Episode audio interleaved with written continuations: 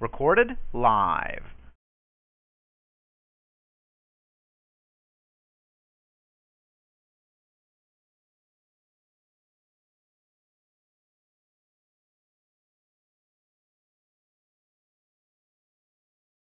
Well, howdy! Thanks for coming to Big Bubba's. We got a mess of used cars. What can we do for you? Looking for um, something cute. Well, here's a beauty a 99 model with a moon roof. As a bonus, we'll throw in a leaking gas tank. You could be driving and kaboom! Adds that zing of excitement. You got any other cars?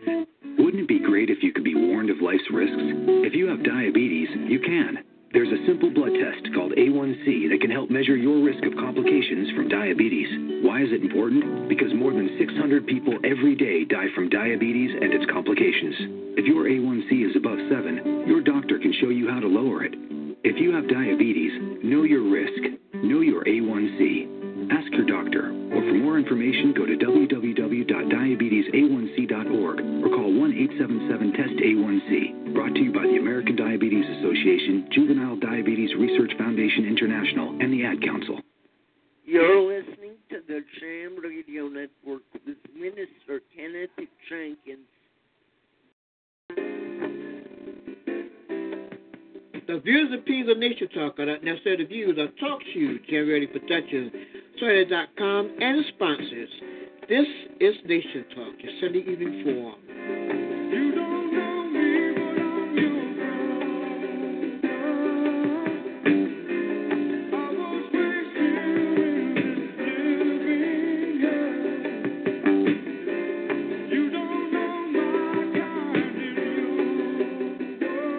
Nation Talk is a live public affairs program that deals with issues concerning you from the studios of Savannah, Georgia.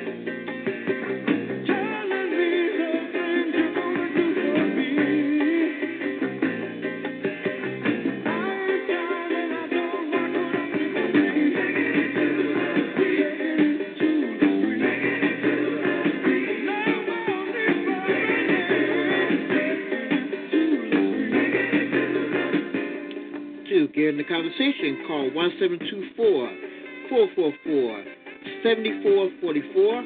Call ID number 55519 pound. That's 1724 444 7444. Call ID number 55519 pound.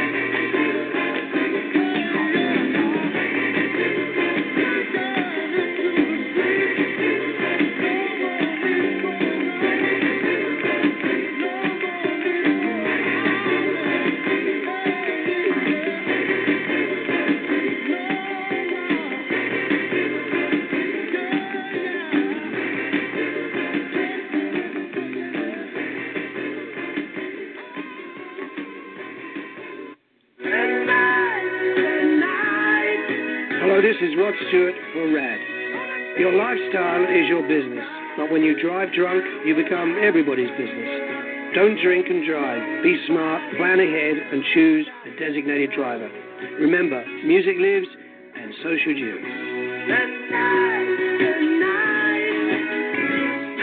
A public service announcement brought to you by the U.S. Department of Transportation, RADD, the National Association of Broadcasters, and the Ad Council. That afternoon, every employee in Jenny's department watched the clock nervously.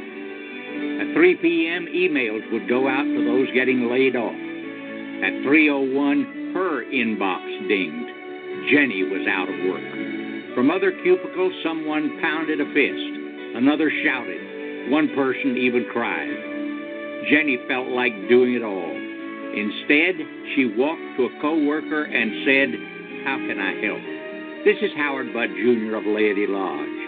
Bad news naturally brings fear. The writer of Psalm 31 cries out, My life is consumed by anguish. Yet a few lines later he writes, But I trust in you, Lord. My times are in your hands. Employed or not, our times are in his hands, in the high calling of our daily work.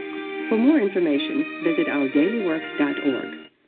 You're listening to the Jam Radio Network with Minister Kenneth Jenkins. Now, views, opinions of Nation Talk are not necessarily the views of Talk Shoe, Generating Productions, SolarHead.com, and its sponsors. This is Nation Talk.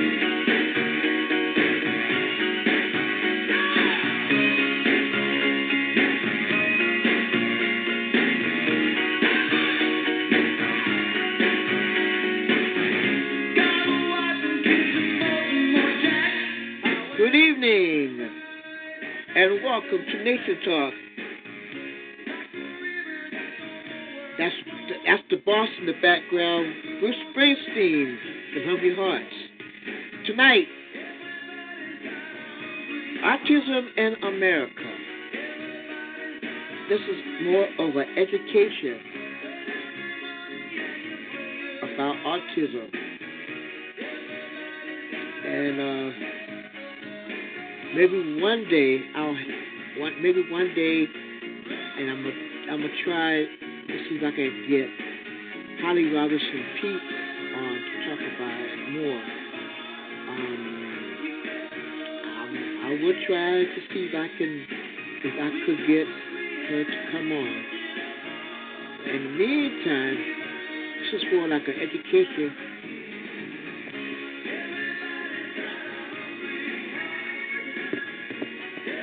excuse me, on uh, autism in America and, and uh, some of the things about autism that really we really don't know that much about and we're still learning. Especially police officers, they really need to they really need to learn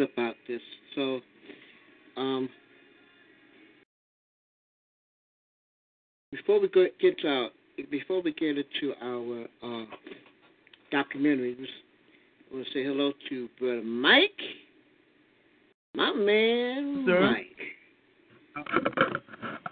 And how are you? Hello, hello, hello. Lessons and all that good stuff.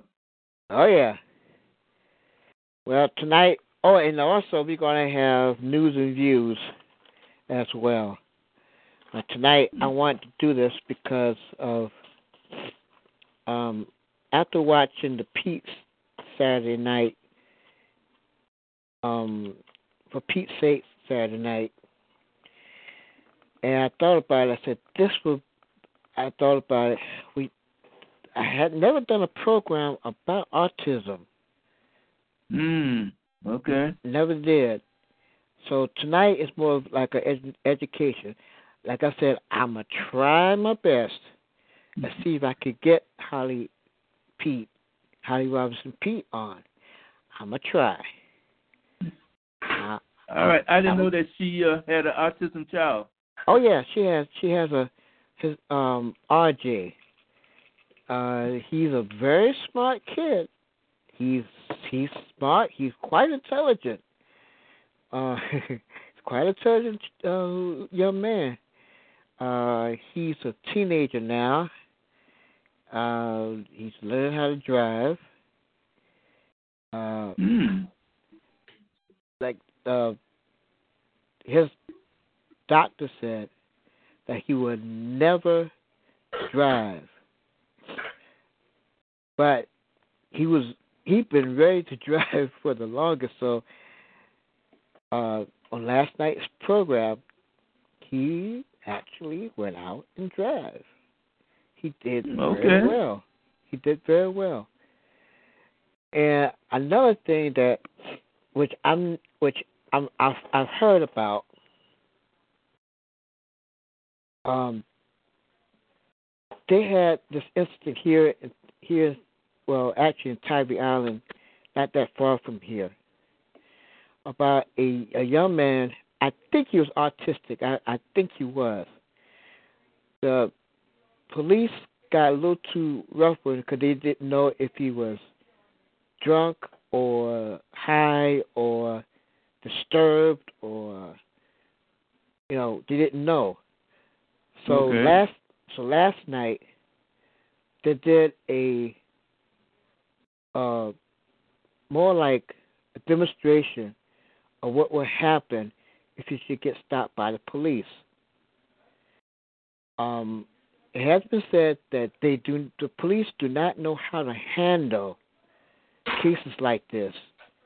They don't know how to because because when they see somebody fidgeting and they they're gonna think that they're gonna pull a weapon on them and then you know you know they, we all You know, know I would happened. say, I would say a lot of people have been shot by the police because they are mentally disturbed or something like that, without and, and not knowing how to handle those people. Yeah. So, So- what? Yeah. So so what they did was they had two former police officers. Um, there at the Peete's house, and they demonstrated how they what happens when they get stopped and in in the car. Then they showed them what would happen when they get stopped when you're walking and get stopped. Uh huh. So they did very well. It was him and his other brother, and his and his other brother. Um, I think he's a little, I think he's I don't know if I think he's either younger or a little older than RJ, but he's they was um both of them was in the car. He was in the car with him, and just you know they wasn't they wasn't moving, but that kind of like what if they got stopped uh incident and then he was like walking through the yard and they just demonstrated what what what happened if they what would happen. They did very well. Especially RJ. He did very, very well. He listened to the commands, he complied to the police. Um he did he did very well. He he did very good. Very, very good. Without any problem. So I I think uh, I think I think uh Rod he was uh well he played the Iraq parent the irate parent wondering what you what you do what you do with my boys, this my boys, what you doing, what why you putting cuffs on them, you know, you know you know, like that. So they did very well on on that on that drill. So to, what so what they're trying to do is they're trying to get them ready. They're trying to get RJ ready in cases that may happen. They don't know when it's going to happen, but eventually it'll probably happen. Some things Right. that some but some things they was thinking about and they they're gonna and they was talking about doing this to the California legislator.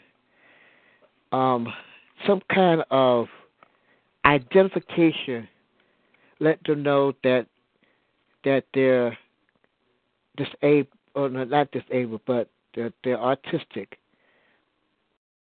or special needs or what how do they call it like um they're artistic either on an id a license some kind of id or bracelet or something to recognize them. That way the police will know oh okay okay. Then they'll then they'll know what steps to go with that. That's a good idea. yeah it it is it is a very good idea. Because the incident that happened in Tybee Island they they did the boy they did the boy wrong, but the parents did get they did sue the city of Tybee, and they did get some money from it. Um, so it's it's one of those things that it's one of those things that that I never knew about autism until um until I heard about uh Holly Robinson Peete's son, um, Toni Braxton's son is autistic. Tisha Campbell, T- Tisha, Tisha Campbell from Martin, her son is also autistic. Hmm. So they're getting together to try to form something in order to that legislators know and get a bill. That's the next step now is to find someone that that, that they know. That they, I think they know somebody in the legislature, California uh, House. Um, I they I think they know somebody in order to have a bill, give it to both houses of, of the um, of the the house there of California in the state capital,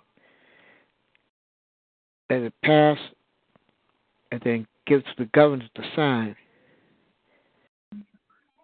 which I think is which some kind of um, something to protect them. It's more like a, it's more like something to protect them from from what it's, it's to protect them and to educate the police at the same time. That's where that's where I look at it. So uh this is why um um uh, this is why I want to bring the subject again. I've never covered a subject like this, and I hmm. want to learn just as much about autism as I'm as much as I can. Okay. Do you happen to have any stats on the number of people in America that are in, in a racial profile of to autism? I don't have it in front of me right now, but while I'm playing the documentary, I'm a, I'm a, I'm going to do some. I'm going I'm going to search. I'm going to search the net and see. And hopefully, by the end of this documentary, I'll I'll have some statistics. They may have statistics on there as well. I don't know. They mm, might. They may have statistics. So, everybody, hold on. Everybody, hold on. We're going to we're going to take a short break and come come back with our uh, with the documentary Autism, Love, and Learning. We're going to we're going to return. We're going to begin that after we do this. This is Nation Talk on Talk Show and Jam Radio. Have you ever dreamed of being a karate master? Well, stop dreaming and start chopping with the Karate Glove. Hi, my name's Molly, inventor of the Karate Glove, and I have just one and a half words for you. Hiya! The Karate Glove chops through anything. Just put it on and instantly chop through wood, concrete, brick walls, trees, small cars, It can even jump through these eight guitars. It chops things. If I can invent a karate glove, just imagine what you can do.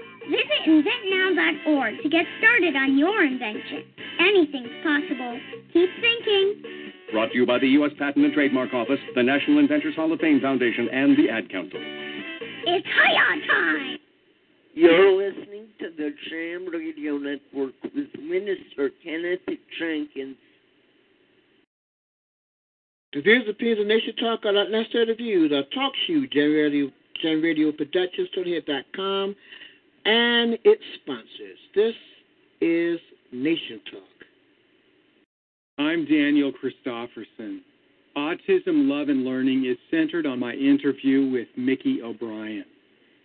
Mickey has a track record of success in mainstream schools as well as non public schools using an unconventional and in some ways radical approach. I made the conscious decision to let the interview unfold naturally, except for one thing.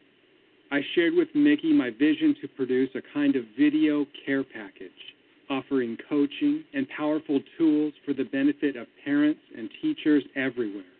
For those facing situations that feel impossible, for those open to new ideas, and for those believing our understanding of autism and special needs may be incomplete.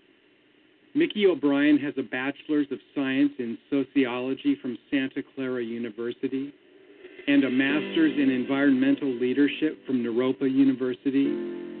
A few credits shy of a second Master's in Special Education, her teaching credentials include elementary education, social sciences, and special education. Mickey has worked in the creation of university undergraduate programs, acted as a disability consultant with government departments of health, taught life skills programs for the developmentally disabled, and worked at the Integral Institute with Ken Wilber. And as you can see, Mickey has trained in a wide variety of alternative education models. But autism, love, and learning isn't about credentials, and it's not about theories or a new set of labels. It's about working together. It's about getting results. It's about seeing with new eyes.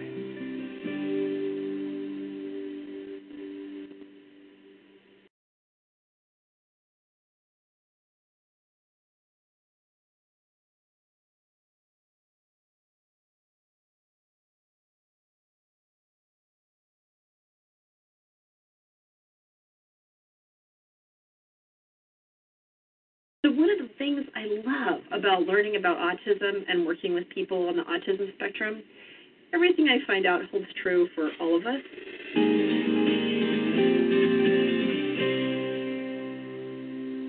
I had a young man who was simply on my caseload, and he was just starting high school. He was a freshman. There were administrators and teachers and all these people really concerned. I was in a meeting with them and this mom walks in and she's so cool. And I'm sitting there thinking, what is the problem? and I said to his mom, like, he would never have gotten to the place where he is, being incredible and talented and creative as he is, if he didn't have a mom who was every day looking out for him. And I really felt like it was the first time anyone ever said anything like that to her and it, it really helped me know there's just countless parents out there that are really doing the best for their kids, and the system just doesn't always see it or understand it. And every single time I have worked with anyone of any age with any kind of ability or disability,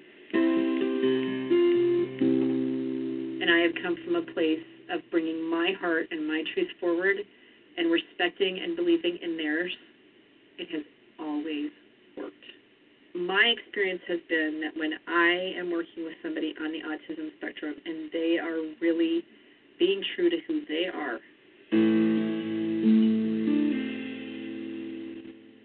and not being pinned in by anyone else, but really being true to who they are, they are so profoundly joyful. It is a blessing to behold. Kids get accused of being wrong and bad, and their parents are there, like fighting for them and believing in them and doing everything they can to help them. There's just a lack of appreciation for the level of love and support that parents are giving to their kids. They're out there, like on the edge, all the time, every single day, wanting the best for their kid. And they'll walk into a meeting and have a whole crowd of people be like, Your kid did this awful thing. And it's so heart wrenching because, in truth, was it really an awful thing? And in truth, did that parent really do anything wrong? Not at all. So I think my big thing is to say to uh, parents of autistic kids that I know and your kid knows and the heart of the world knows that you love them and that there is love. There isn't a question. I really want to say something here because I can hear people talking about the suffering. And I know, and I do not want to deny the suffering that I have seen and felt too. I know that there are people in the autism spectrum who really have suffered and continue to suffer, and the same thing with their families. And I really believe that there are chances for all of us.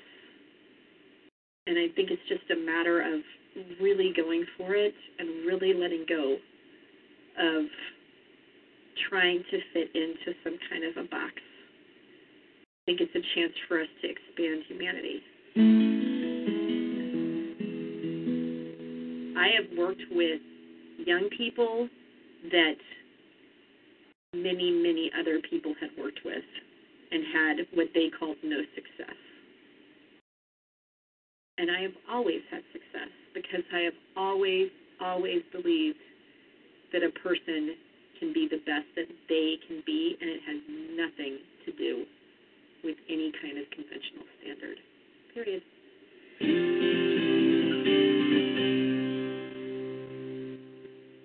There's a lot of judgment. There's this idea that we should have diversity and that everybody should be okay, like being who they are. But at the same time, we're all supposed to be measured against the exact same standards. And we really end up missing a lot of what is unique and exciting about education by creating these very judgmental kinds of structures that are about trying to measure people in identical ways.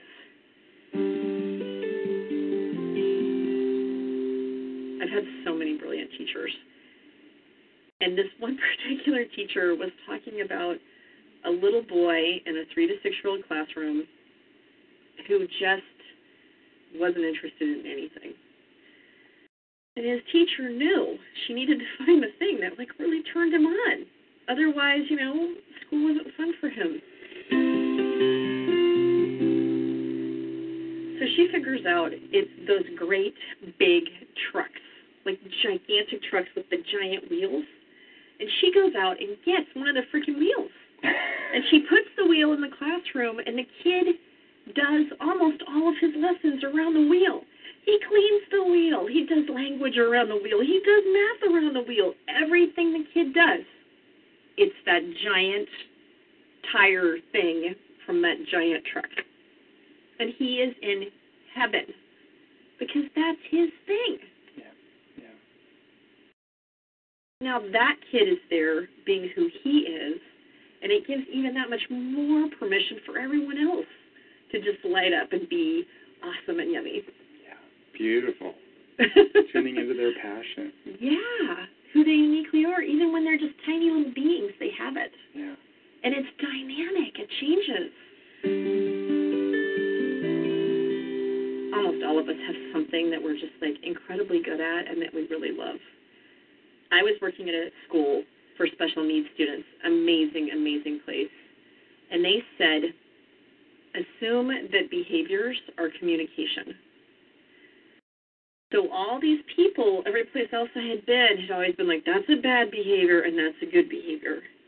You don't need to judge the behavior. You need to understand what the behavior is communicating.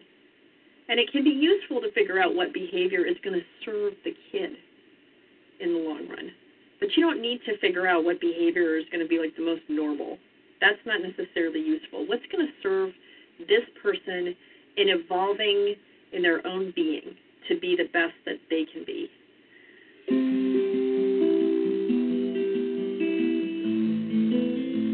So at the school, there's this whole belief about behaviors. They bring me this young lady in her early teens. She's a tween. Um, and she is really lovely, and she's nonverbal, and she knows sign language. And to me, it is clear she is off the chart smart, really bright. And behaviors that are so severe. I think she almost broke my nose one time. and it was not intentional, but it happened. So there were there were behaviors that she had like physical behaviors that could hurt herself or someone else. And those behaviors were communicating something. And one of the things they were communicating is how smart she is and how people had sort of treated her. She's really attractive and looks really young. And people treated her like, I mean, I think somebody from her school district actually said to me once that they thought that she was a vegetable. And anytime any school district came to me and said something like that about a kid, I said, stop right there. I don't want to hear it.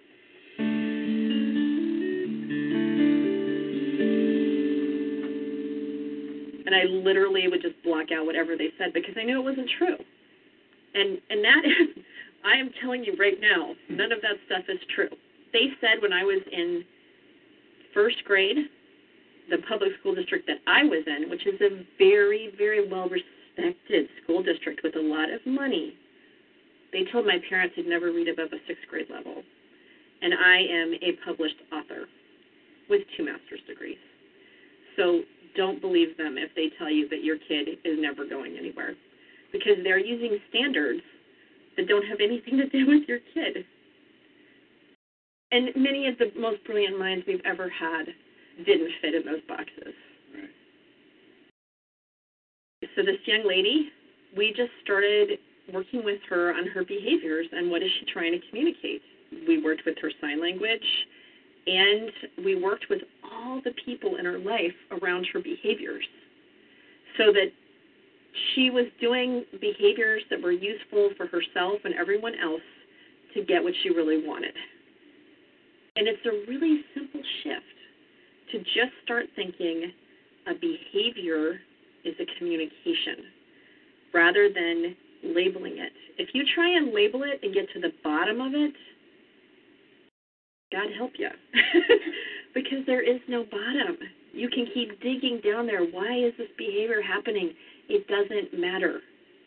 Take the communication that's happening. What does this person want? What do they need? Sometimes it's just attention. It's got to be tough sometimes, I would imagine. I mean, it's a little bit like a mystery or a riddle, you know, because they're not being verbal in most cases or in many cases.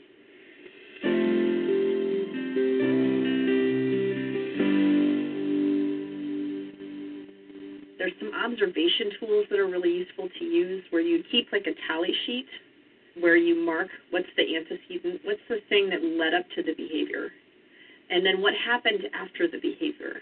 Because if you want to extinct a behavior, which is what they call it in these circles, if you want the behavior to end, you want it to go extinct, you don't want to give it anything.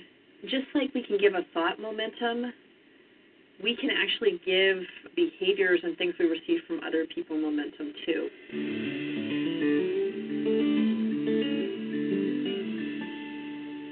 And one of the tricks to conventional public education is that we get people hooked on the idea of pleasing other people get attention or misbehaving to get attention. But we get this whole thing going that like hmm.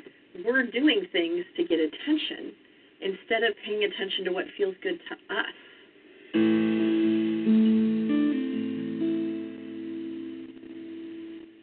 So we get drawn away from our own alignment and our own heart. And so for me, it's been like an art to really be with a kid and to know like this person has a center just like I do. This person has a calling just like I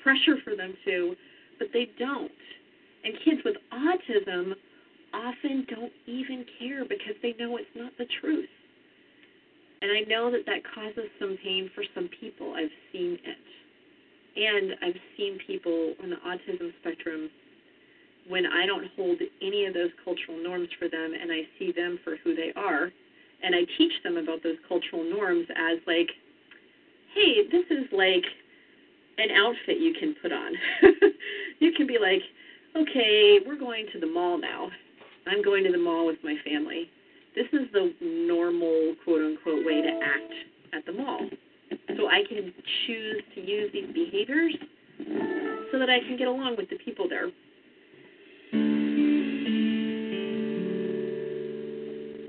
Many times, people that have atypical nervous systems will have an issue where it will appear to be a behavior.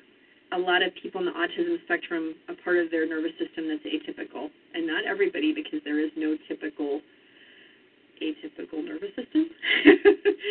it's a nervous system that is either hypersensitive or hyposensitive. And we have more than just the five senses. We also have our sense of balance, there's our sense of pressure. So, all these different senses in a typical nervous system, they work together and they censor out things that aren't useful. You know, you might get like a scratch and it might be kind of irritating, but you don't really pay attention to it. But if you get a bee sting, you pay attention to it, mm-hmm. right? But if you have an atypical nervous system and part of it is to pain, maybe you're hyposensitive to pain. And I've had students that had this. I had a student who was so hyposensitive to pain, she could literally pull her teeth out with her hands. Yeah. And that is a hyposensitive nervous system around pain. And she, and it, mm-hmm. So it's upsetting to us, but it wasn't upsetting to her.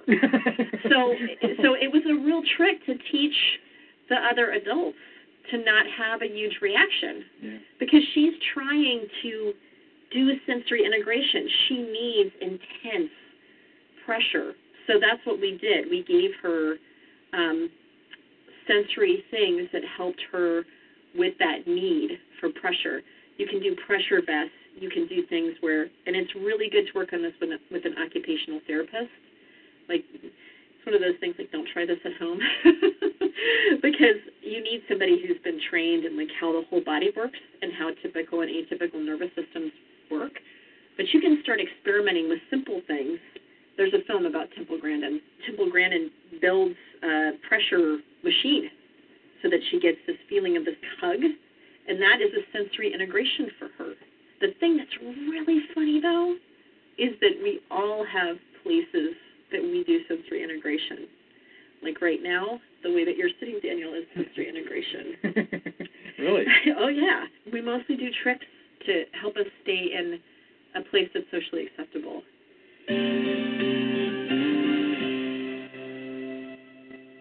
So if your hearing is hypersensitive and you're mainstreamed into mainstream classrooms, that classroom may often have times where it's really loud and that can be really distracting. And there also can be electric lights and heaters and beepy things and things with noises that people with typical hearing will not hear.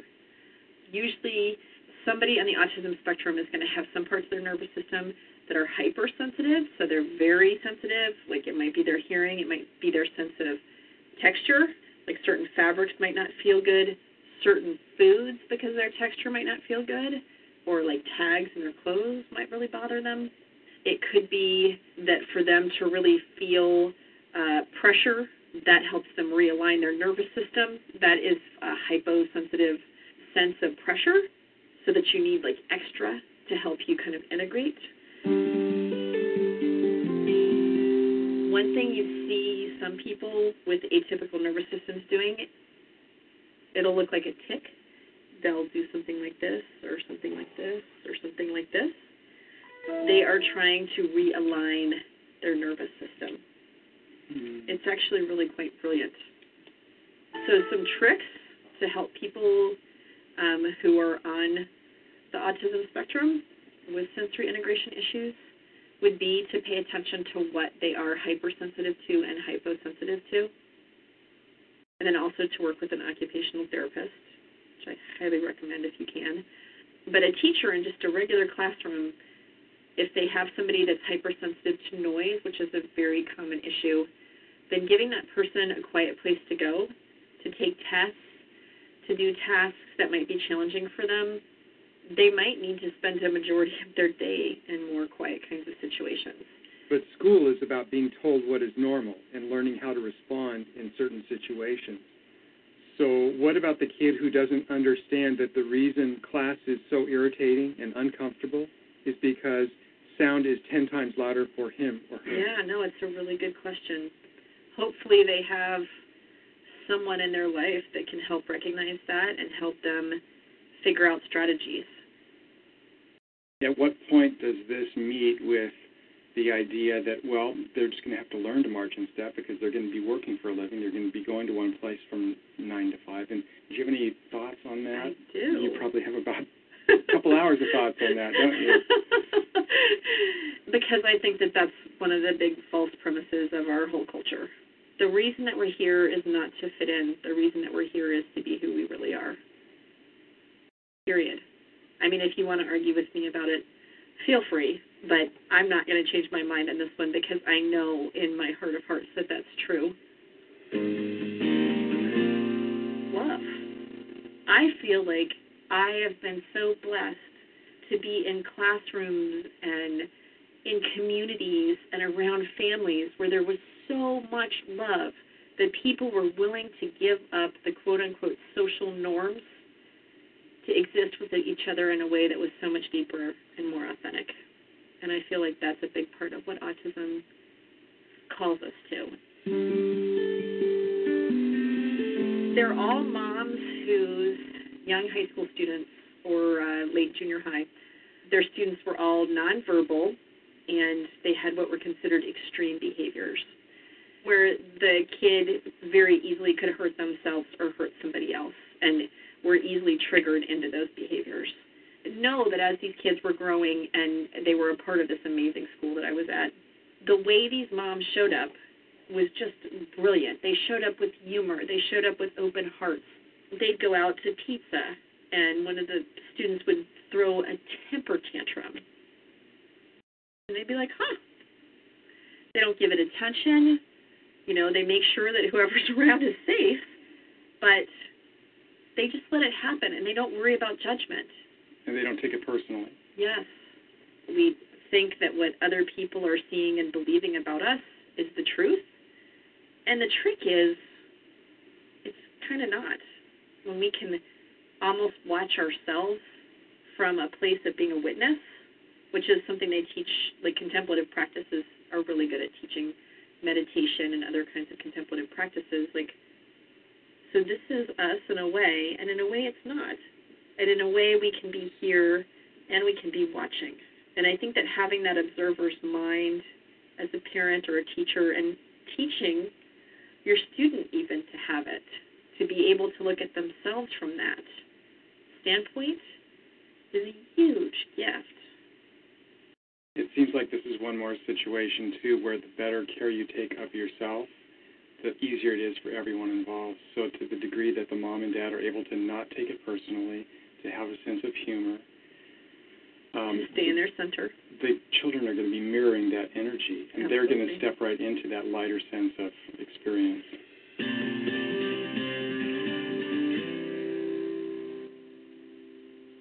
So one of the issues that's really common for people in the autism spectrum is organization. One thing that often works for them is to actually have a visual schedule where they have pictures that show them what they're going to be doing in what order.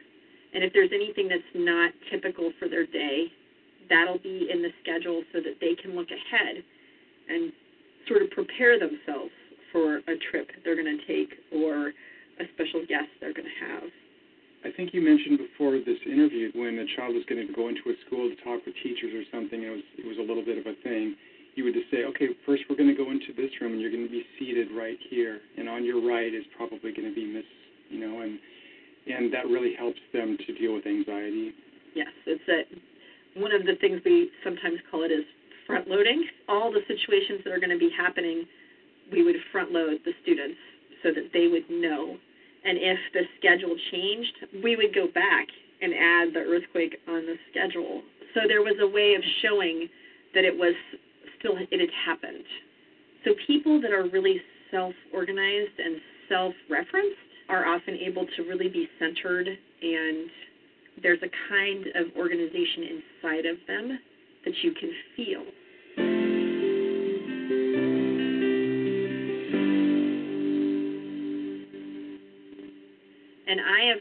Often felt like a lot of my students used an external person to help them learn how to do that internally.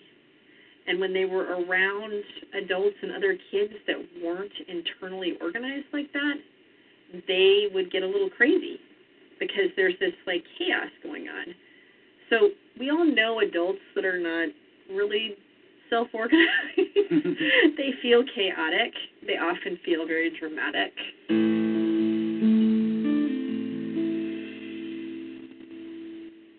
I would often get a new student on my caseload and I would look at their schedule and I would say, they shouldn't be in this class with this teacher. And this is not to say there is anything wrong with, with that teacher. There are often like pieces of that teacher that are absolutely brilliant. It's just that that teacher's not the best match for somebody who has these kinds of issues. So the brilliant kid I was talking about with the mom who was so awesome, he had this one teacher that just talked really fast.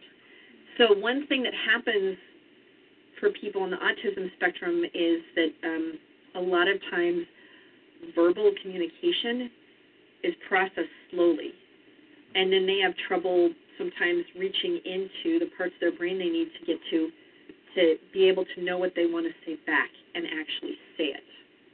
So that's why teaching them something like sign language or using a communication device, even if they physically can't speak, can help.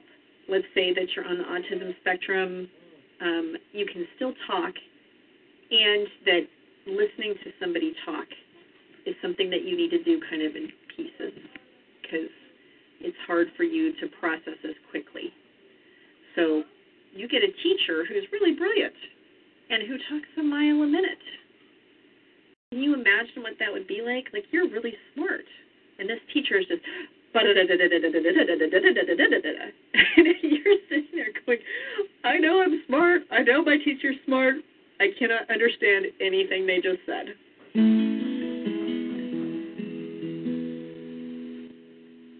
Front loading is just so powerful. How many parents just have never heard that possibly, or teachers, or babysitters, or whatever, Oh. have never even heard about that, and they are dealing with a child that seems overly anxious. Yeah.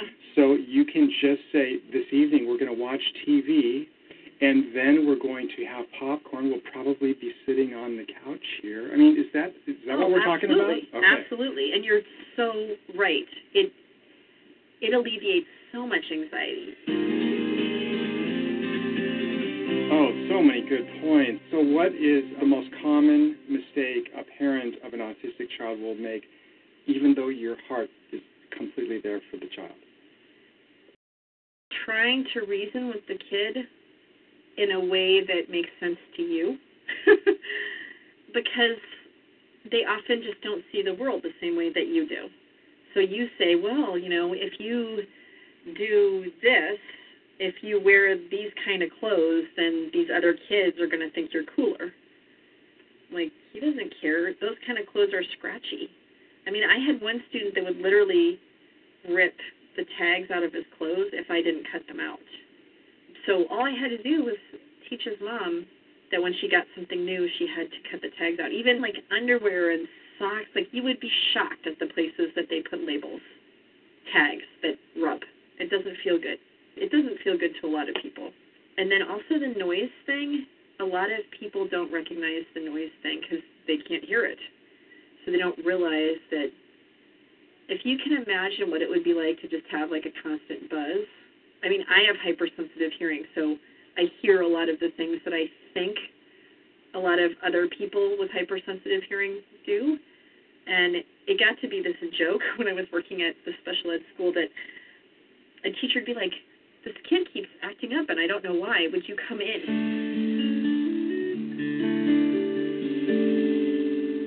And I'd walk in and I'd be like, oh, What is that horrible noise?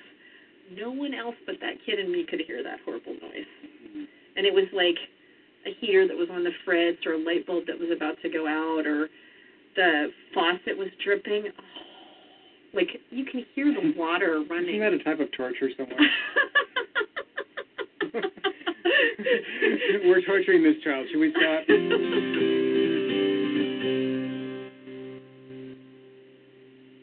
Being embodied and things that help you be more embodied are a big part of sensory integration. And this is all my working definition. I am not an occupational therapist. I have worked with them, and they are like magicians. Because when an occupational therapist understands what's going on in your nervous system, it is really like magic because they can tell you exactly what to do to make that thing work. So if you go into an OT room, there'll be trampolines because you can jump up and down, and that's good for the sensory integration of the pressure on your joints. There will often be swings, so that is a really good one. Many people who even aren't on the autism spectrum find that a repetitive motion, like a rocking chair or um, a swing, or swimming or running, and this doesn't just apply to people with any kind of disability, it applies to everyone. When we're embodied, we have access to more of our intelligence.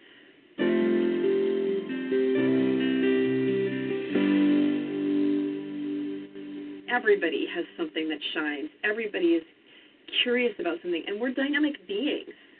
You know, the idea that everyone that's in second grade on this particular day should be learning this particular thing, even if it has nothing to do with their passion or their reason for being on the planet.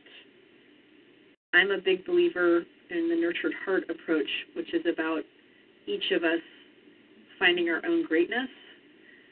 So it's not about me ever judging a parent or a caretaker or a bus driver. I feel like it's more about me and that other person working together to create something that works for everybody. I feel like the place where the whole culture gets stuck is standing in that place of judgment. Like reality TV shows where we sit there and go, oh, I would never do that. Can you believe they're doing that? Oh my gosh, it's so awful. And we're totally focusing on what we don't want. What about focusing on what we do want? I have seen bus drivers change kids' lives. I have seen custodians change kids' lives. You know why? Because they were there. And because they had that kid's interest, that kid's best interest at heart. That's what they care about. So they made their bus or their cafeteria or their restroom or their hallway, wherever the space was that they interacted with that kid, that was the place that kid got to shine. And it was that person. And it doesn't matter who you are. If you're the the person that um takes kids money in the cafeteria, you can change their lives because you can believe in them and see them. Absolutely. If there is a lesson being offered to the teachers and the parents of children with autism, that maybe this person is a teacher themselves. To think of them as a gift just as you would any other human being. We all have something important to offer. That's why we came here. The whole idea that we have this like one career and we have to go this one way and we start when we're really little, like working towards it, to me that seems crazy. May your road be twisted and windy and filled with the most beautiful views. Edward Abbey, Benedicto, he said it.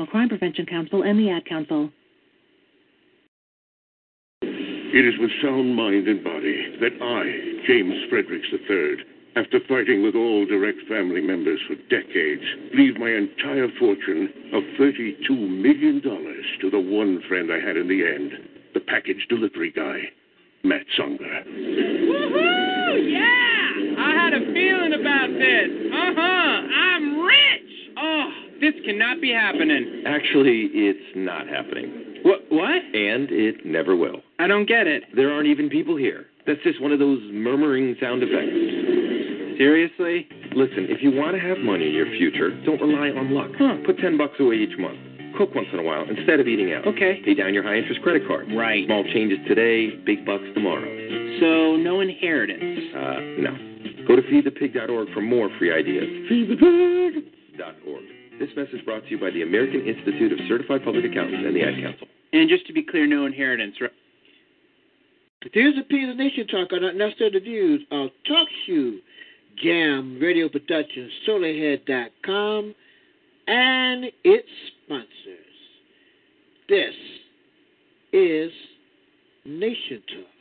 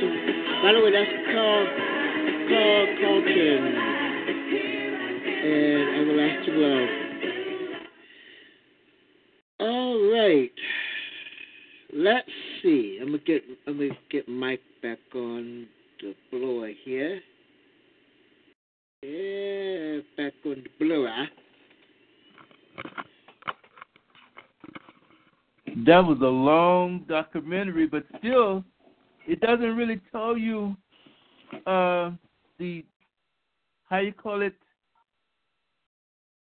what constitutes autism that much to me, like bipolar or epileptic, uh, other types of uh, ailments, whereas there are certain actions that take place. Only autism, like a quiet child, uh, doesn't really associate or socialize much, and that's more or less it. Yeah. Well, I found some facts and statistics. Okay. um, on this, about one percent of the world population has autism spectrum disorder. This is from that was from One percent. Huh? You said one percent. One percent. and this is come from the uh, CDC in 2014. Uh, uh, let's see, prevalence in the United States is estimated at one in 68 births. More than Whoa. yeah, more than 3.5 million Americans live with an autistic spectrum disorder. Um, prevalence of autism in U.S. children increased by 119.4 percent from 2000, which was 1 in 50, to 2010, 1 to 60, 1 in 68. Autism is the fastest growing development disability. Prevalence has Hmm. increased by 6 to 15 percent each year from 2002 to 2010. This is based on a bin- binary um, numbers from the CDC. Autism services cost U.S. citizens, get this, 200 between 236 to 262 billion dollars annually. Wow. 200 and between 236 to 262 billion. Hmm. A majority of costs in the U.S. are in adult services, which cost 175 to 196 billion, compared to 81 eight, uh, between 61 and 66 billion for children. Cost of lifelong care can be reduced to two and two third with early diagnosis and intervention. Uh, the economic consequences of autism spectrum disorder among children in a Swedish municipality. One percent of the population of the United Kingdom has autism spectrum disorder. The U.S. cost of autism over the lifespan is about $2.4 million for a person with an intelligent intellectual disability, or $1.4 million for a person without intellectual disability.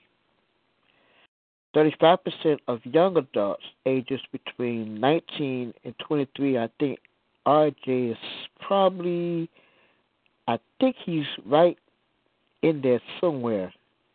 I'm not exactly sure, but he's somewhere in there in that that age, in that in that age, um, with autism have not had a job or recent postgraduate education after leaving high school. It costs more than eight thousand and six hundred dollars extra per year to educate a student with autism. The average cost of educating a student is about twelve thousand dollars. In June of 2014, only 19.3% of people with disabilities in the United States were, partic- uh, were participating um, yeah, participating in the labor force, working or seeking work. Of course, 12.9% were unemployed, meaning only 16.8% of the population with disabilities was employed. By contrast, 69.3% of people without disabilities were in the labor force, and 65% of the population without disabilities was employed. This is coming from the Bureau of Labor Statistics in 2014. And all this is coming from the Autis- Aut- Autism Society. That's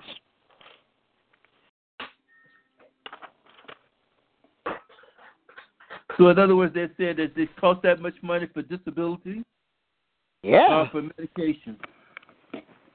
Uh, yeah, it costs it costs a lot of money to actually to educate a person. They said it's, it costs a lot of money to educate a a person with autism. Now I don't know what they got that now. I don't know how much their numbers are. I don't know if they're well really um uh I'm sure that that I don't know how to get the how to get the numbers, but I guess it's from from really from uh from the most of this coming from the the um CDC, the Center of Disease Control in, up in Atlanta. Uh, I'm trying to get some more information. I got some other facts too. Um, was asking about bullying or any type of other thing that concerning um autistic autistic uh, autistic um people. Um this I this is from uh, autism safety facts that I pulled up. And uh I'm trying to remember to keep these statistics if I get a chance to talk to Miss Holly Peete. Bullying. 65% of parents reported that their children with Asperger's, Asperger's syndrome has been victimized by peers in some way within the past year. Mm-hmm. Forty-seven percent reported that that that their ch- that their children have been hit by peers or siblings. Fifty percent reported uh, reported them to be scared of their peers. Nine percent were attacked by gang by a gang and hurt in the private parts. Twelve percent indi- indicated that ch- that child had never been invited to a birthday party. Uh, Six percent were almost almost always picked last for teams, and two percent are alone at lunch eat every day. Wow. It, it's it, it's the way they it's the way they are treated, which is it, it it's really not fair, really, the way they the way they they treat them. Um, because gotta remember they're people too. They're humans. That's true too. And they that just goes to show you that how much division and prejudiceness they have here in America too. Oh yeah. Especially that our the, the kids itself, kids could be really cruel. They they could be really cruel, Mm. and they pick they they bully and pick and bully and pick and bully and pick and bully at these kids who who really didn't do mm-hmm. anything to them. They pick on because they're different. Right. That's main. That's mainly what's. That's what where it is. And that's why I want to learn more about autism. I want to. I want to learn more about it. Um, Okay, they got a website called autismspeaks.org. I think I've I'm I'm I might have played that. Um, yeah, I did play that. They have they have PS they have they have a PSA. They have a couple of PSAs on autism. I um I believe Toni Braxton if I'm not mistaken, I think it's I think Toni Braxton um I think I think she has a PSA on what she does. If I'm not mistaken, because I remember playing it more than I played it a dozen times.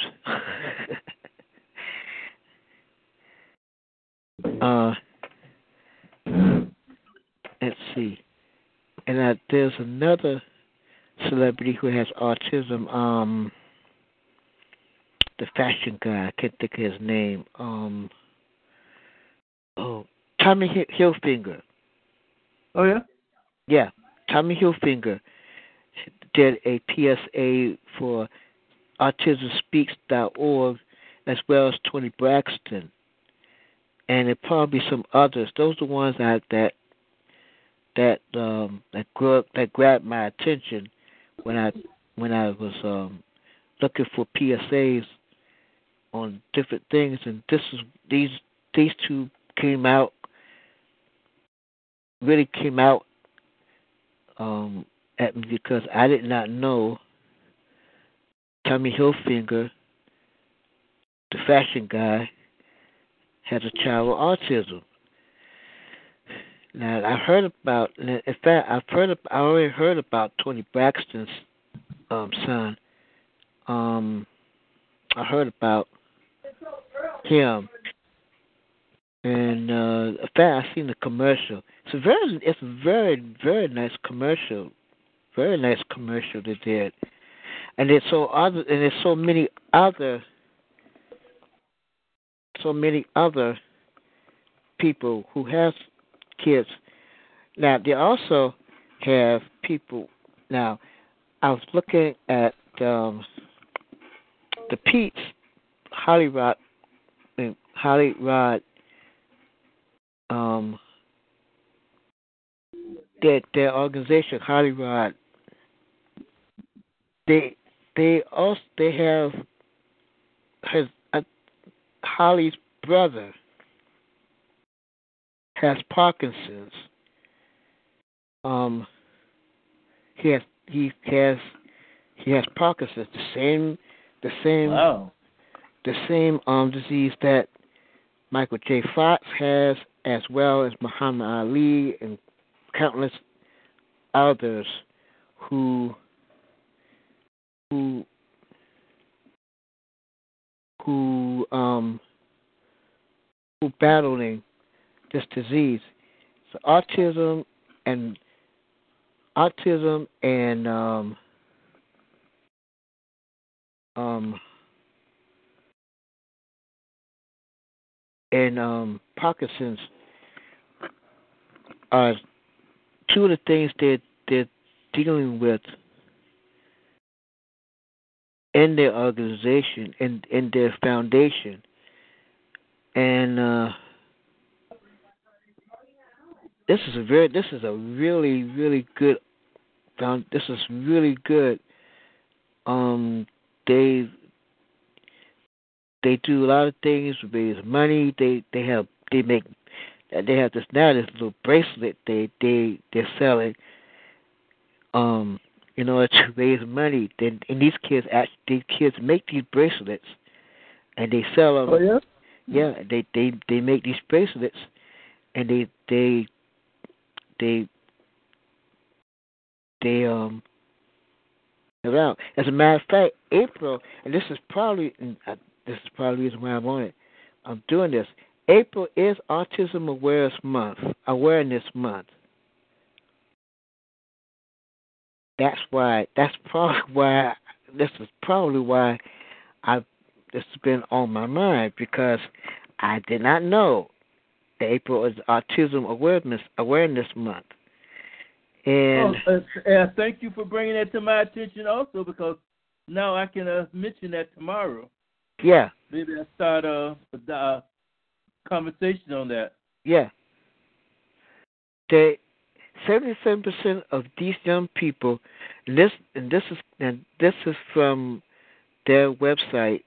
Um, this is RJ's place. Now, I've, these kids are these are some wonderful, good-looking, very independent um, young people. Um, seventy-seven percent of these young people want to work and be independent. Hmm. Yeah. As a matter of fact, uh, RJ, Holly's Holly and Rod's and Rod Rodney Peete's son, he he was thinking about he has he he he has he he has all these checks that he he's been working. He has been working. He he now wants to move out of the house to in, into his own house. Now,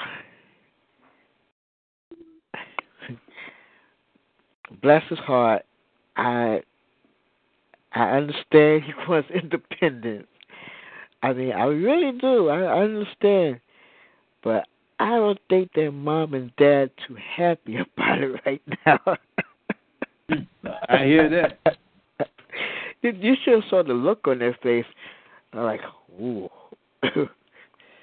that's I don't know, because that is that's that's Holly's baby, and that, that's that's his that's her big baby.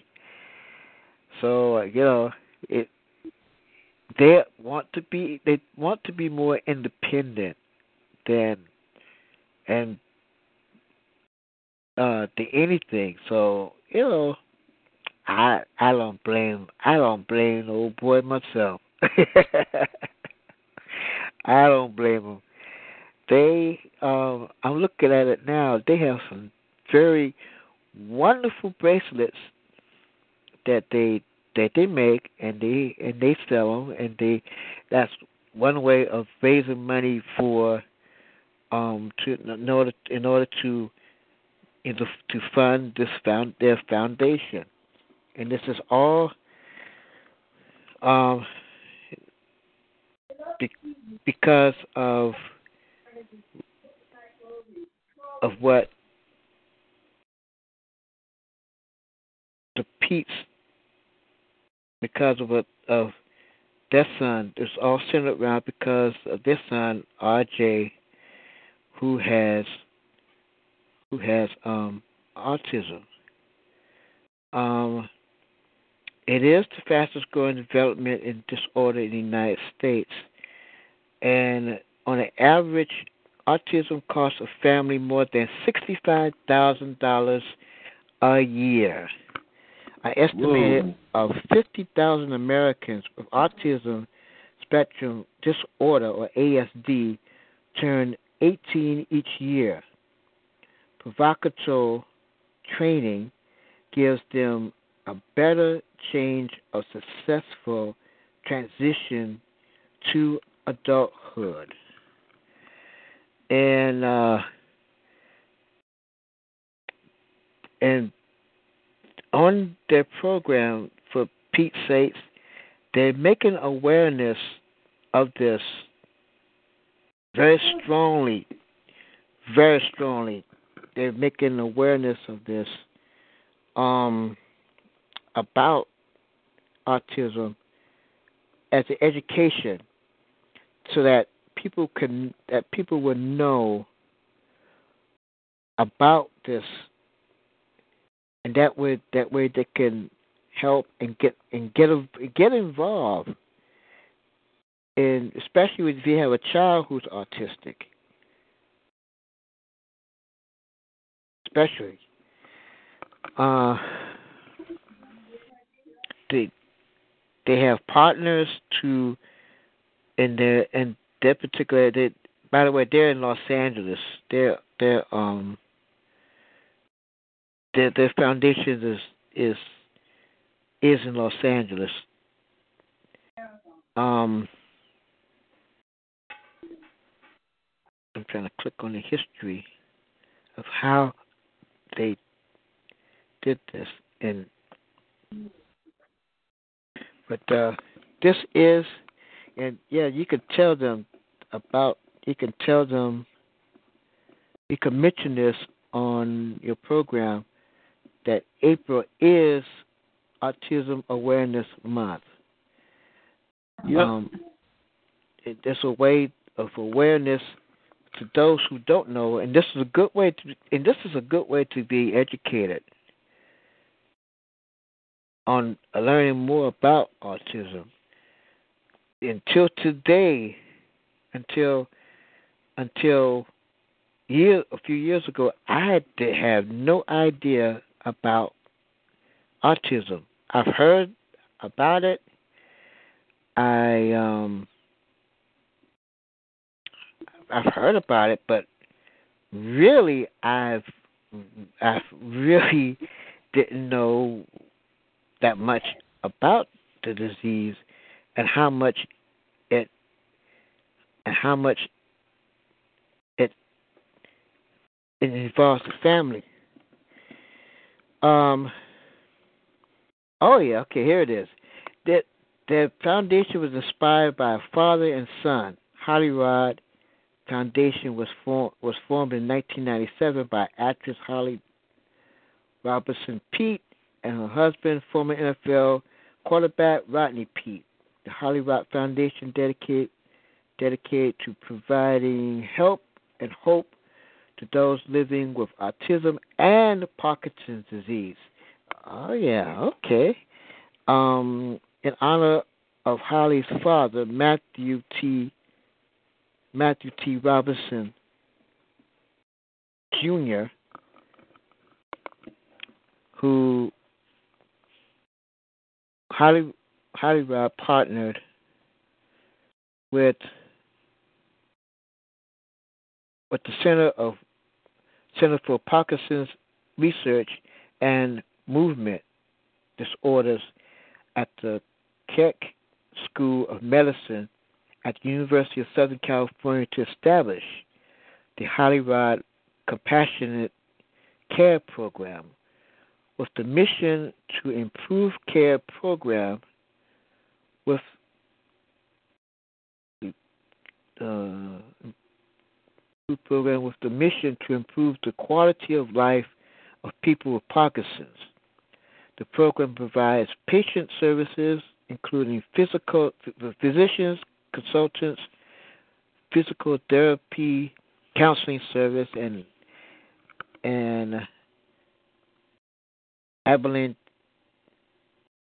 uh, aids to those who have little or no health care insurance and limited financial sources.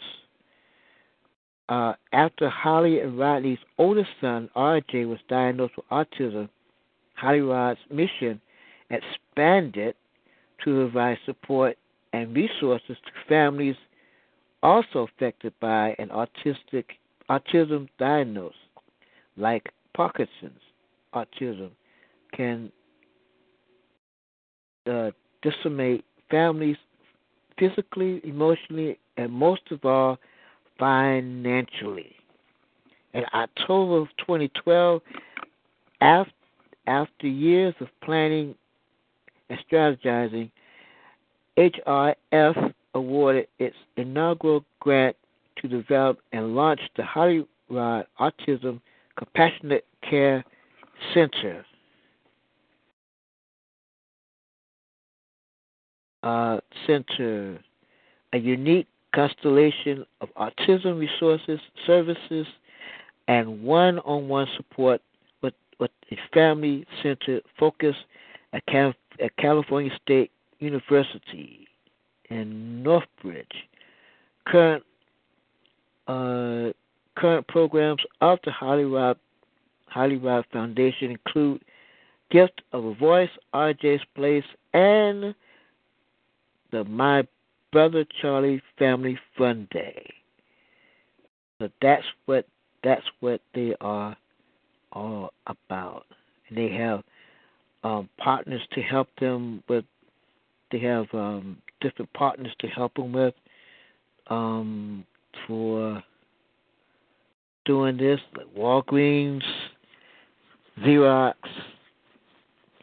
Old Smoky Mountain, uh, uh, Moon, Old Smoky Mountain, famous moonshine, Toys R Us, um, FedEx, Smirnoff, Outback, American Airlines, and it's a pretty pretty good pretty good list.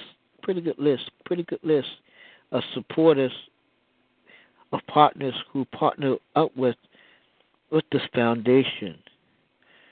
Um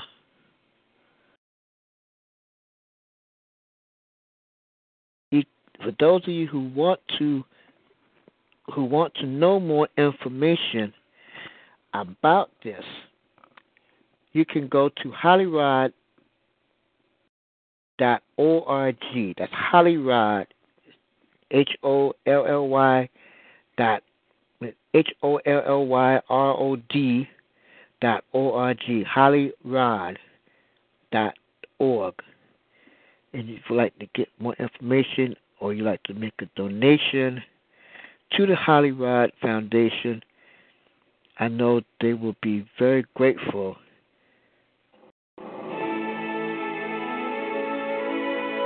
And all the help they can get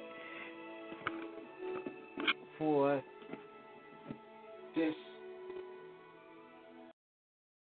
in order to help and educate those who have autism. When we come back, news and views, folks. See what's going on in the headlines, on the news. Right here on, um, on Nation Talk, Sunday, evening forum.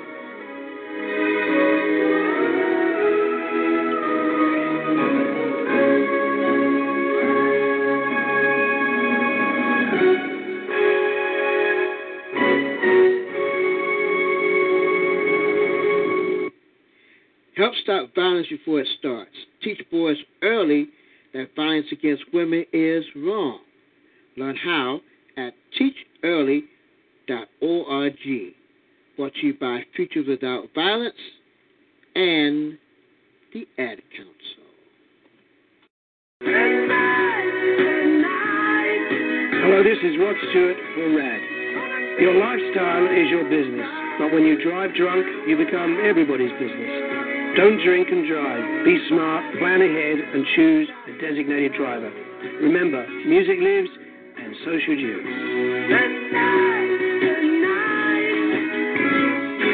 A public service announcement brought to you by the U.S. Department of Transportation, RADD, the National Association of Broadcasters, and the Ad Council.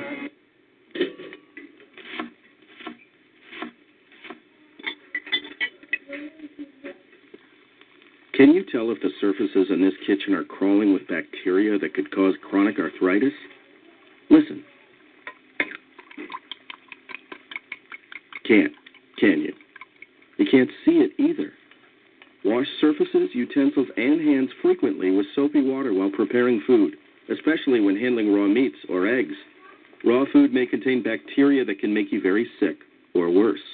One in six Americans will get sick from food poisoning this year, and roughly 3,000 will die. But you can keep your family safer by cleaning with soap and water as you go. Learn more about this and other important information. Check your steps at foodsafety.gov. That's foodsafety.gov. A public service announcement brought to you by the U.S. Department of Agriculture, the U.S. Department of Health and Human Services, and the Ad Council. You're listening to the Jam Radio Network with Minister Kenneth Jenkins. Now, views and opinions of Nation Talk are not necessarily views of Talk Shoe, Jam Radio Productions, SolarHead.com, and its sponsors. This is Nation Talk.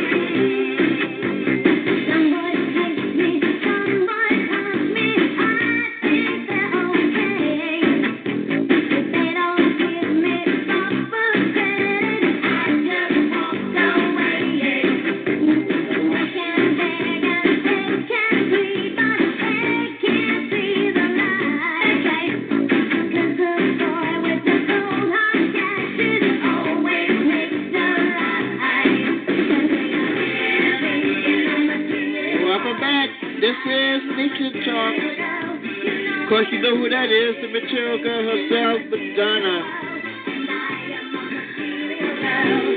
The video is, I like the video. It's a nice video. Kind of like Marilyn Monroe type thing. um, Diamond's a girl's best friend. I think that's the name of the movie. It's a very old movie. But anyway, that's Material Girl. Um, Madonna in the background. And, um, man, I just, I'm just clicking on Yahoo. And, uh,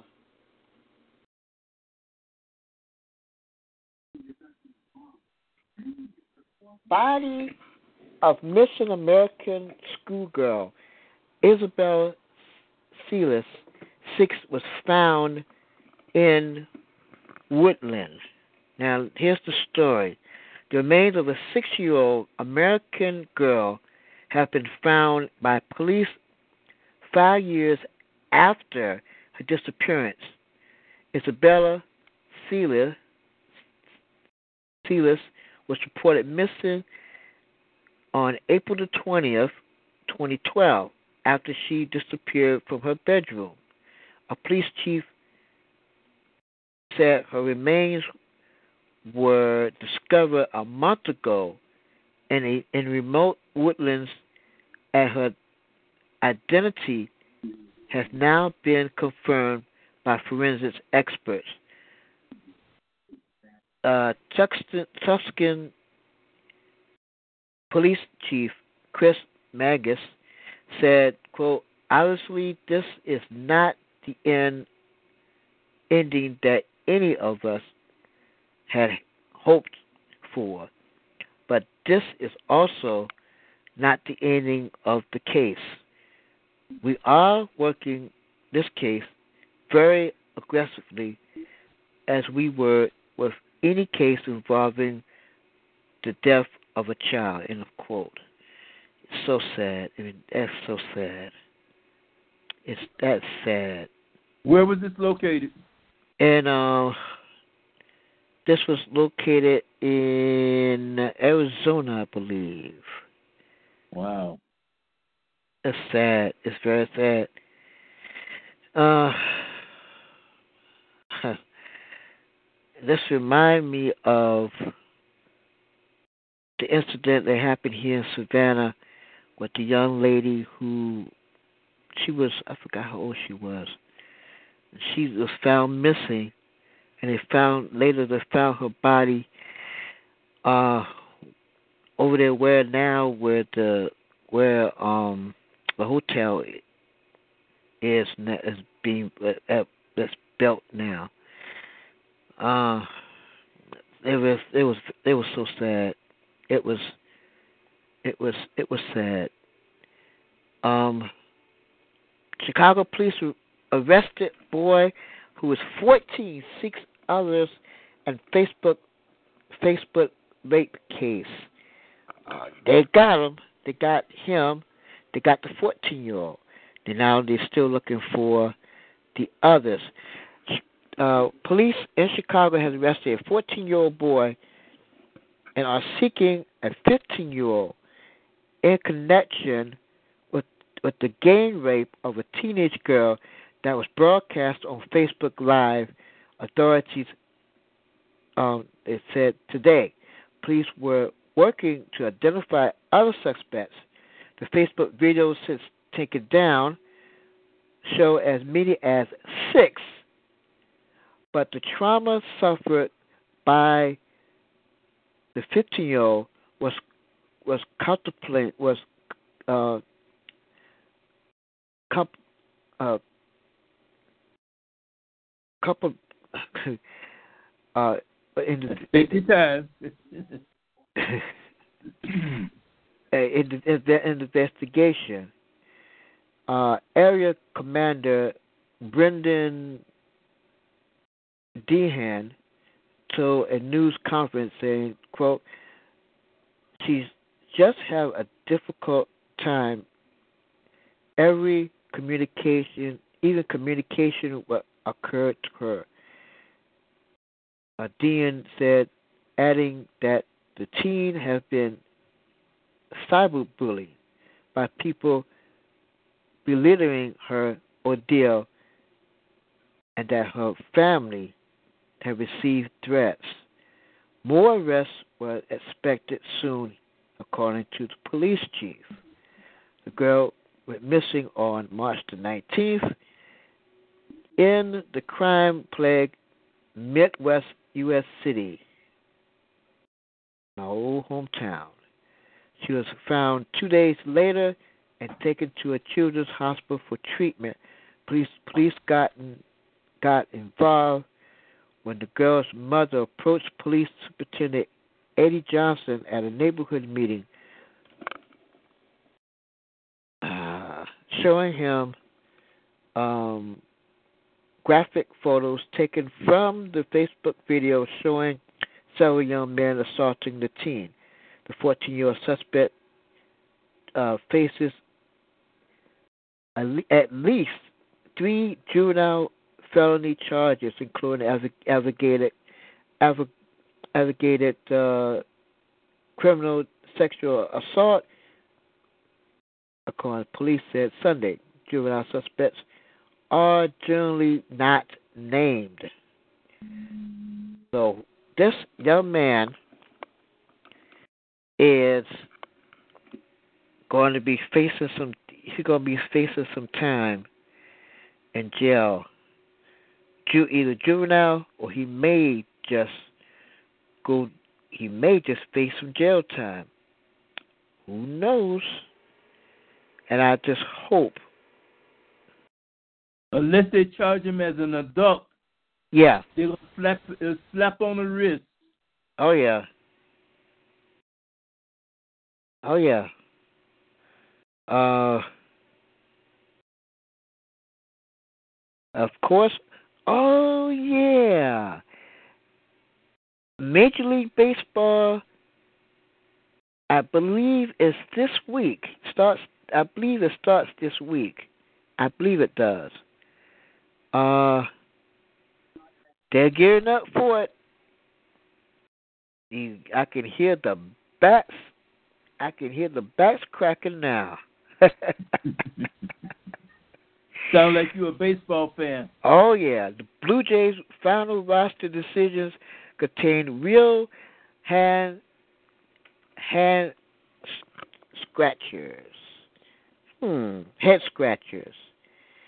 Oh, it's like the Toronto Blue Jays opening season with a strong 25 man roster. But whether its best time is very much up for debate, which means, uh oh. Well, I wish them well. The Cubs got the the Cubs have to. The Cubs going to going. I, I'm I assume they're going to try to defend their title.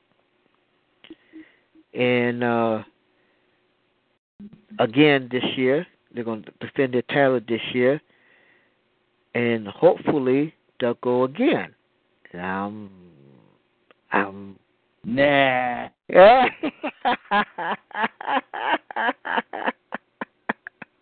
that was luck, man. Nah. No, no, no, no. That was just good playing. Good playing. Good playing. The boys played good. The boys played good. Yeah, all right, all right. They they you, you, he gave to it, but what? First time in thirty some years or so. Yeah. Like that. Yeah. But look, but but listen. Look who's look who's not in. Look who didn't get in. The New York Yankees right. for a change. It always either the Yankees or the Dodgers. If it ain't the Dodgers, it's the Yankees. Some maybe the Red Sox. Maybe. But I don't know what happened to them. I have no idea what happened to what happened mm-hmm. to excuse me to to those teams because you know how the you know how the Yankees play. When they play, they put everything in it in order to get that pennant and to get to the World Series. Right. They didn't do it this time. All right. Okay, I got. Maybe I'm just saying, maybe, just maybe, there that one of those teams I mentioned may just, well, I don't know, finally step up their game. Yeah, I don't know. Right, so they so they can step it up a little bit. Yeah, I'm sure they could. They they need to step it up a bit. Um, and and that include the White Sox too. That's my other team. As as a matter of fact, that's President Obama. President Obama he likes um um the White Sox. He's a White Sox fan. He's a White Sox fan, and I'm a Cubbies fan. Mm. So if so, it it's gonna be the White Sox. They they, they I don't know. They I guess they tried and failed, but I hope that they will finally try and get get on the stick and and uh, and try to win. Cause uh, I think old baby is really. I think old baby um is probably rolling his grave right now, going, "No, not the Cubs, not the Cubs." Him and and DiMaggio and those guys on the on the on the team. No, not them, not them Midwest, no Midwest guys, not them. Wait a minute, uh, DiMaggio dead, ain't he? Yeah, that's what I saw. So, yeah. But I can imagine they're in their grave going, no. Oh, I got you now. I got you. No, not them. Because, you know, because they were, those guys, oh my goodness. Whew. Remember, remember when New York had three, three baseball teams that were heavy? Oh yeah. The Giants, the Mets, and the and the and the Yankees. Oh, wow. Oh yeah, they they they had one time the Brooklyn. The Brooklyn uh, Dodgers. Brooklyn Dodgers. That was back in the forties, I think, forties uh, and fifties. Oh, up in the fifties and sixties, the Dodgers were. And then they moved from. Before they went to what, L.A. Yeah, it, I forgot what year they went to L.A. But they after they left Brooklyn, they they went on to L.A. leaving the Yankees and the Mets. So right. those are only two teams now that, that those two original teams. New York is a the the Yankees are actually the original New York team. They're they're they're. I thought the uh, was it the New York Giants? That's football. So going back a minute. Oh yeah. Who who who's the Giants then? Yeah. The, the Giants is the Giants is that's the football that's their that's New York's football team. Oh, okay. I thought it was, Yeah. I thought it was a baseball team. The Giants. Oh no no no no no. They had they had the Brooklyn Dodgers, the Yankees, and the Mets. Brooklyn. Okay. The they did the, the um the, the Brooklyn the Dodgers went Brooklyn Dodgers went west, leaving just the Yankees and the Mets as we speak now. I believe one of those teams has a brand new stadium. I think I think um That was the Met Stadium. Uh, wait a minute, the Yankees had a, uh, they did something with that stadium too. You know. yeah, I think they tore down one and built and built the other one. After they built it up, they tore down the old one. Um, the the old ballpark. It, um, but those they're now the two. They they're, they're right now the only two New York baseball teams right now. and uh, it has been since then. Just like the Cubs and the White Sox, those two teams been at it. Have been there since for centuries, and still there. Still there. All and right. Still now. there. I, I'm an old Cub. I'm an old Cubs. I'm an old Cubs fan. Old Cubs fan. That goes way back to the '60s, '60s Ah, and '70s. All right. Well, Ernie Banks and all those guys used to play. I was an Ernie Banks fan. Oh my gosh. I used to love to watch that man play. Oh. Just watching him on just just watching him play it's like poetry in motion. He was the man. He was definitely the man. Mr. Cub. That's what he used to call him. Mr. Cub. Hmm. All right then. Oh yeah. God, I I used to I I tried playing I I play a little bit I played a little baseball uh, a little bit. Oh yeah? Yeah, I I, I tried to. Uh, the only problem with me is the way I swing the ball, the way I the way I have the bat, I'm um it's backwards. You know how you regularly you know how you regularly regularly um hold the bat? Well I hold Something like the, that. I hold it the opposite way. My hands are like opposite. Hmm. Cause, cause I remember I was playing. I was there. I was in school and I was playing, and the co- and the my my PE teacher thought I was going I was going to um break my wrist, but I I'm more comfortable. Actually, I'm more comfortable that way hitting than the regular way. I don't know why, but that's the way. If I do it the regular, if I hit the ball the regular way, if I stay in the stance, get in the stance with the bat the regular way, then I'll, I'll feel kind of awkward. But if I do it the opposite, if I have my hands the opposite way, I'll feel I'm more I'm more comfortable. I'm much more comfortable that way. I don't know. It's just it's just the way. I don't know. That's that's just the way. Uh, Well, does that does that affect your playing? no, it does. It doesn't affect my playing. It does. It doesn't affect me um hitting. I hit Okay, pretty good. I hit I hit pretty good with it. I guess the one the probably word because because when you when you um for example if a fastball comes at you, a and it might hit your hand, but it don't it it doesn't it, it doesn't bother me. I don't know. It just that's just the way. That's just how I. You know. That's that's just, maybe just it's just me. Because I've seen. It'll I, different. Yeah, it's it's different.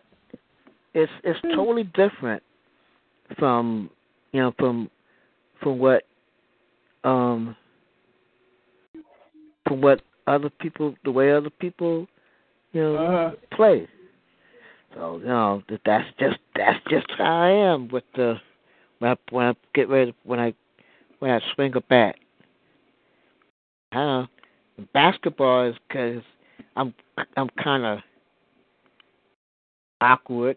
I'm kind of I don't know.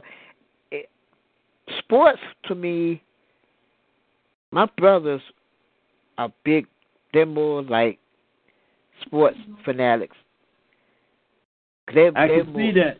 Yeah, they're more sports fanatic, like football, you know, things like that. I'm I'm still an old baseball fan. I like watching baseball, and I and I, I love the game.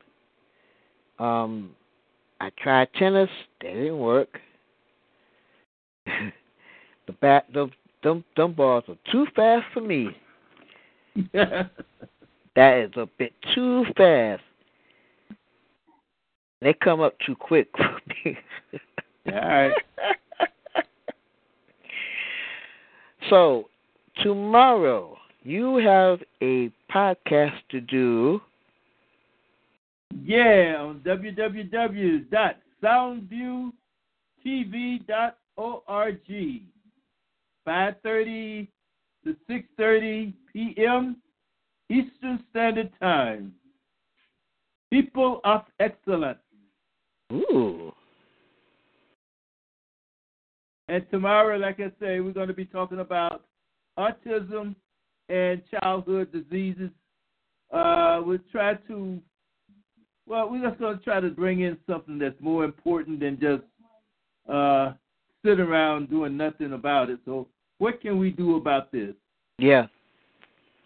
I like I I like the I like what um the Pete's and and those ladies that that was on the program Saturday night. I loved it. I love what they're doing. They're they're not just sitting around doing it. They also they they're trying to make things happen.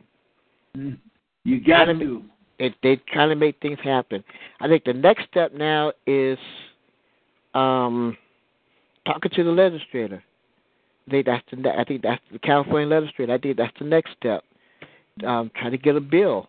That would be good if they can get a bill on on the floor in the Calif- in the California Assembly in the California um um up in up in um Sacramento. That'd be great if they can get one in Sacramento. That'd be good and I hope other states will follow will follow suit as well. Right, Follow, right. You know, following California's lead. You know, in doing this because, especially these kids, especially our black kids who are who are autistic. My, I'll tell you, it's we. They're gonna go through a whole lot. They love to be independent. That that's what I love about them. They want to What's be that again? Huh? What's that again? That I just love when they want to be independent. I love that. That is Yeah. wonderful. That is wonderful. But there's wonderful. so much, so much garbage and and uh, violence and and danger out there now. It's like it's hard to be independent. yeah, that's people what. just don't want. People just won't let you let you live in peace. Yeah, that's true. They go out of their way to mess with you. Yeah, the pizza. That's what the people are afraid of. they're they're they're kind of about it. Which you know, which again, I don't blame them. Their parents, you know, I hey, I don't blame them. They are parents, and they are going to worry about their children. Of course. And that's that's going. That's just that's natural. So, you know, it it remains to be seen what what they're going what they're going to do with RJ. And I'm just wondering if he's actually going to do this. he said he wants to save his money to find another place. I said, okay. Uh, That that his parents do not look happy right about now. They do not look happy at all. Well, I I can't blame them. Yeah, well, it, it, I guess it goes with the territory when you have a autistic child. You're gonna worry, and uh, uh it happens. Yeah. Anyway, anywho, Anyway. of course, your show is coming on five thirty, six thirty. Soundview. dot- 5:30, 6:30 Soundview. Time. Yep, soundviewtv.org. You know what? That's right. Yep, that, that's well, of course. As always, for all of you, thank you all for tuning in and giving us, letting us spend some time with you by your computer or Android or whatever device you're using. The views, opinions, of the Nation Talk necessarily the views of Talk Shoe, Jam Radio Productions, SodaHead.com, and its sponsors. This has been Nation Talk. A public. Uh, this has been Nation Talk, which airs next Sunday at 8 p.m. Eastern Time. Be sure to join us next Sunday for another Nation Talk here on Talk Shoe and Jam Radio. Until then, God bless you, and you have yourself a wonderful week.